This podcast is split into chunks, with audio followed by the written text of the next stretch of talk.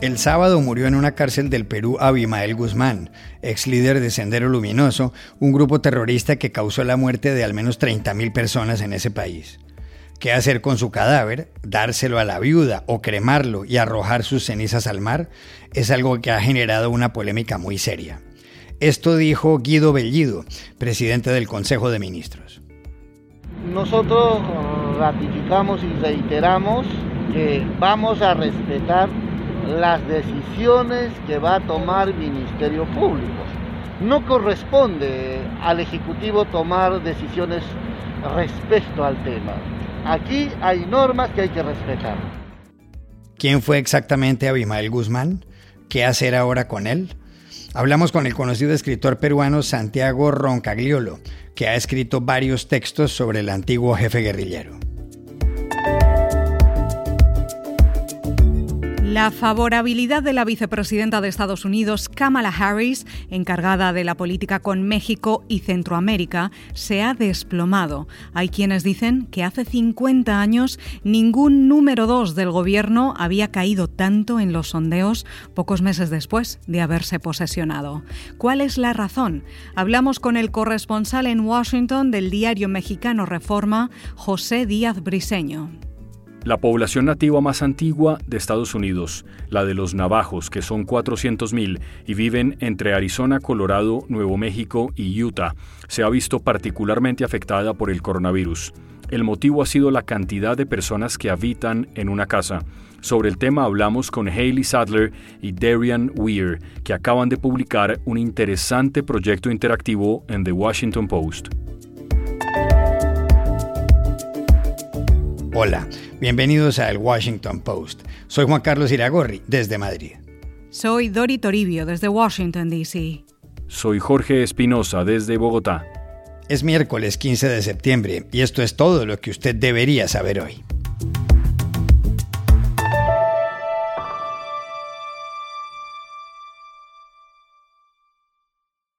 En el Perú se ha desatado una polémica nacional tras la muerte el sábado en una cárcel de máxima seguridad de Abimael Guzmán, líder del grupo guerrillero Sendero Luminoso, que causó miles de víctimas entre 1980 y 1992.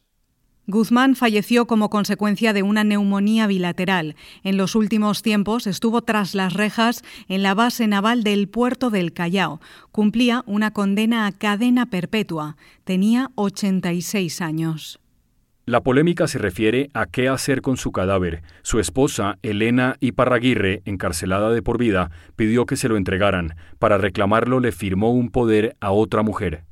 Las autoridades dicen, sin embargo, que como ese poder no fue otorgado ante notario, carece de validez, y alegan que la decisión está en manos del Ministerio Público. No obstante, el ministro del Interior, Juan Carrasco, dijo que el gobierno del presidente Pedro Castillo dictará unas normas para cremar el cadáver y arrojar las cenizas al mar. Según Carrasco, eso evitaría que Abimael Guzmán sea enterrado y que su tumba se convierta en lugar de veneración de un hombre condenado por terrorismo. Muchos expertos en derecho sostienen que sobre la materia no hay claridad legal. No así el presidente del Consejo de Ministros, Guido Bellido. Pero aquí se actúa en el marco normativo, hay reglas, hay normas, hay leyes que establecen los procedimientos. Abimael Guzmán nació en 1934 en Mollendo, una pequeña ciudad del departamento de Arequipa, en el sur del Perú. Su padre, un contador del mismo nombre, tuvo diez hijos naturales con distintas mujeres.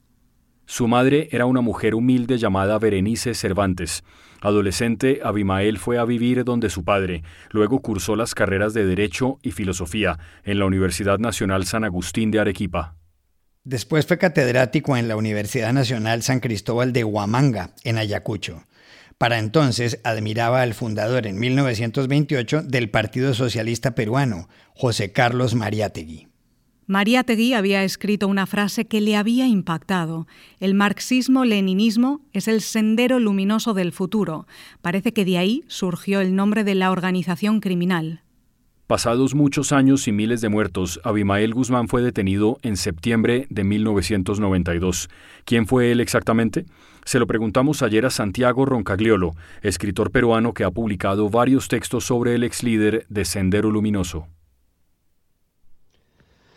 Abimael Guzmán fue el terrorista más peligroso de la historia de América. Es responsable por más de 30.000 muertes, eh, pero su principal arma era la educación. Controló un departamento de educación y después sucesivamente eh, universidades y, colegios con los cuales sembró su doctrina en la cabeza de toda una generación en la región más pobre del Perú antes de comenzar la lucha armada. Y entonces cuando la comenzó, sus huestes tenían una, una convicción fanática que era su principal, su principal eh, arma. Él entendía que la guerrilla al estilo cubano, al estilo del Che Guevara, eh, no podía triunfar en el Perú de hecho, el Che Guevara murió en Bolivia, muy cerca de, nuestras fronteras. y, lo que hizo fue adaptar la estrategia china, la estrategia de Mao. por un lado, confundirse con la población civil, lo cual atrajo el fuego militar hacia la población civil e hizo que esa población se, arrojase en brazos de Sendero Luminoso. Por otro lado, no usar armas, no tener que comprar armas, con lo cual su gente mataba muchas veces cuerpo a cuerpo, sobre todo en las zonas rurales, con, con machetes, con cuchillos, con piedras, y todo eso generó unos niveles de violencia como el país nunca había visto antes. También le preguntamos a Santiago Roncagliolo si el Estado debe entregarle el cadáver de Abimael Guzmán a su viuda. Yo creo que el Estado da una imagen de gran debilidad si, eh, cree que, debe quitarle un, cuerpo a sus familiares y, da, y transmite la idea em, de que es tan débil que, que le teme un muerto. Em, pero la cuestión aquí es que este no es un gobierno normal, es un gobierno con integrantes que han demostrado simpatías por Sendero Luminoso. Entonces, si el gobierno hace cualquier otra cosa, será acusado de haber facilitado la existencia de un santuario para el hombre más peligroso y, brutal de nuestra historia. Y el gobierno ha dado señales de que, de que va a tramitar una, una norma Em, de, que, le permita cremar el cuerpo y, arrojarlo al mar para que no haya un lugar físico donde, donde visitarlo, porque otra cosa haría su complicaría mucho su, imagen pública y, tocaría un tema muy sensible para la población.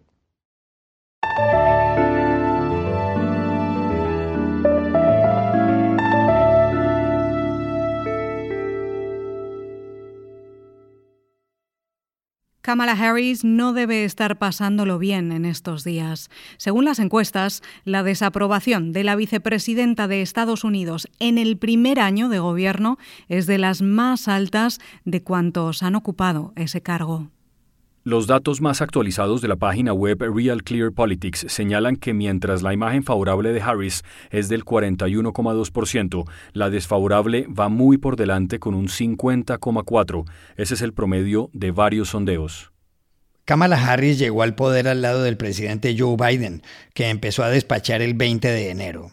Abogada de la Universidad de California, a sus 56 años es la primera vicepresidenta de Estados Unidos. También es la primera afroamericana, hija de padre jamaicano y madre de la India, que ocupa un cargo de tanta importancia en este país. Antes de ello fue senadora por California y fiscal general de ese mismo estado. A finales de marzo, Biden encargó a Kamala Harris de la crisis en la frontera con México y de los problemas en Centroamérica. Eso significa inmigración ilegal proveniente de países pobres, donde hay violencia. La vicepresidenta hizo su primer viaje a esa zona del mundo en junio. El día 7, en Guatemala, dijo, Quiero ser clara, a quienes en esta región estén pensando en tomar el camino peligroso hasta la frontera de México con Estados Unidos, no vengan, no vengan. I want to be clear to folks in this region who are thinking about making that dangerous trek to the United States Mexico border. Do not come. Do not come. Estas palabras le trajeron problemas. Alexandria Ocasio Cortez, representante demócrata a la Cámara por Nueva York, escribió en Twitter que llegar como refugiado a la frontera es 100% legal y que Estados Unidos, que ayudó a incendiar Centroamérica, no puede culpar ahora a los ciudadanos de la región que quieren huir, dijo. La situación de Kamala Harris se agravó horas después. El 8 de junio, también en Guatemala y antes de ir a México, fue entrevistada por el periodista de la NBC, Lester Holt. ¿Tiene planes de visitar la frontera? le preguntó él. Y ella contestó, en algún punto iremos. Y agregó insegura, hemos estado en la frontera, hemos estado, hemos estado. Holt la interrumpió. Usted no ha estado en la frontera. Y ella contestó, y tampoco he estado en Europa. No entiendo su punto. Do you have any plans to visit the border? I, at some point, you know, I, we are going to the border. We've been to the border. So you, this whole this whole this whole thing about the border, we've been to the border. We've been to the border. You haven't been to the border. I, and I haven't been to Europe. And I mean, I don't I don't understand the point that you're making. Muchos observadores manifestaron entonces que esa contestación había sido absurda, entre otras cosas porque Estados Unidos no tiene frontera terrestre con Europa, con México sí, a lo largo de 3.145 kilómetros. ¿Cómo entender lo que ha pasado con la forma como Kamala Harris ha manejado la política con respecto a México y Centroamérica? Se lo preguntamos ayer en Washington al corresponsal del diario mexicano Reforma, José Díaz Briseño pienso que cuando Joe Biden le encarga a Kamala Harris hacerse responsable del tema de migración irregular en la frontera con México, en realidad le estaba entregando el paquete más complicado políticamente al que se enfrentaba su administración. Esto porque, como algunos dicen, Estados Unidos está entrando muy probablemente en una época de alta migración hacia su territorio. Por un lado, los temas de cambio climático, pobreza, violencia, eh, y otros, incluida la propia pandemia del COVID-19, está empujando a muchos inmigrantes, particularmente de Centroamérica, a viajar rumbo a Estados Unidos como última salida. Incluso México se está volviendo una vez más como una fuente de salida de migrantes rumbo a Estados Unidos, como se pueden ver en las más recientes estadísticas. Y es ahí donde eh, prácticamente para el gobierno de Biden, el gobierno de López Obrador se vuelve como una eh, línea de salvación. México se está convirtiendo en el buffer para detener la migración del que depende en muchos sentidos el futuro de la presidencia de Biden rumbo a las elecciones de 2022. México juega el papel que Turquía juega para la Unión Europea y López Obrador el papel que juega Erdogan. Y es por eso que en temas de derechos humanos, inestabilidad política o cambio climático, el gobierno de Biden ha sido tan consecuente con López Obrador. No pueden arriesgarse a que eh, haya algún enojo del régimen mexicano y evite fungir como la última válvula para contener eh, a los migrantes que realmente podrían complicarle eh, la elección de medio término en 2022 a Biden.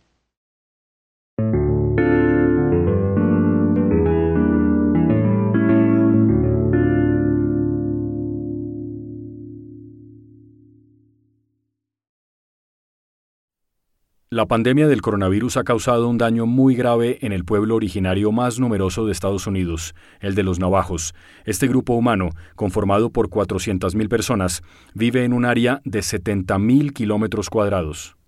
Esa área incluye partes de los estados de Arizona, Nuevo México y Utah, e incluso porciones muy pequeñas de Colorado. El problema con la pandemia se produjo porque muchos miembros de una familia de los navajos, muchas generaciones, suelen vivir en una sola casa y con poca agua potable. Esa circunstancia hizo que el año pasado el virus los atacara con dureza. En un momento dado llegó a haber 2.300 casos por cada 100.000 habitantes, cuando en el estado de Nueva York los contagios eran de 1.800 por cada 100.000 personas. La crisis vivida por los navajos está plasmada en un proyecto interactivo, con texto, imágenes y sonido, que acaba de publicar este periódico, The Washington Post. Fue elaborado por la documentalista Darian Weir y la guionista Hayley Sattler, fundadoras de la plataforma The Home Collective. La historia de los navajos en Estados Unidos se remonta al siglo XIII, cuando llegaron desde lo que hoy es territorio canadiense. En el siglo XVII empezaron a criar ovejas que fueron traídas desde España. En 1868 firmaron un tratado con el gobierno de Estados Unidos que les permitió crear una reserva. Su nombre viene de la palabra navajú, que significa cultivo en cauce seco. Pudimos hablar con las autoras del proyecto. Cuando le preguntamos a Hayley Sadler qué vieron en la comunidad de los navajos, nos dijo esto. Tenían un índice de muertes por COVID-19 más alto que la mayoría de estados de Estados Unidos y cifras más altas de viviendas precarias que ningún otro territorio tribal en el país. Sufrían una crisis sanitaria y una crisis de vivienda al mismo tiempo. So they had um, higher COVID 19 death rates than most US states at the height of the pandemic and higher rates of substandard housing than any other tribal land in the US.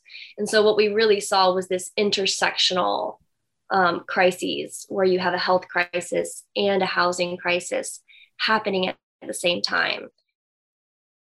A Darian Weir le preguntamos cómo se vivió la pandemia entre los navajos. Contestó, nuestra respuesta a esa pregunta es doble. Mientras que vimos un problema muy urgente que el coronavirus sacó a la luz, la respuesta de los navajos a la pandemia fue muy diferente a otras partes de Estados Unidos. El gobierno tribal fue muy rápido en responder, desde el principio hasta el final.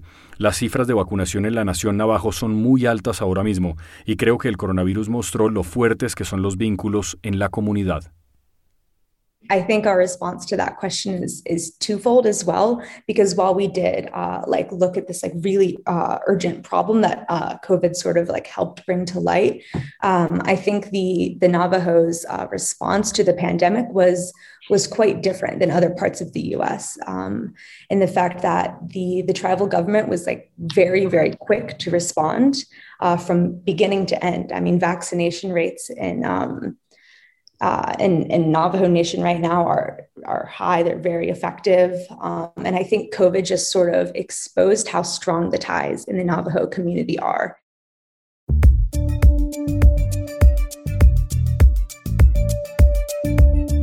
Y estas son otras cosas que usted también debería saber hoy. El gobierno de Nicolás Maduro quiere incorporar al empresario colombiano Alex Saab a la mesa de diálogo con la oposición. La mesa se instaló en México. El anuncio lo hizo Jorge Rodríguez, el presidente de la oficialista Asamblea Nacional.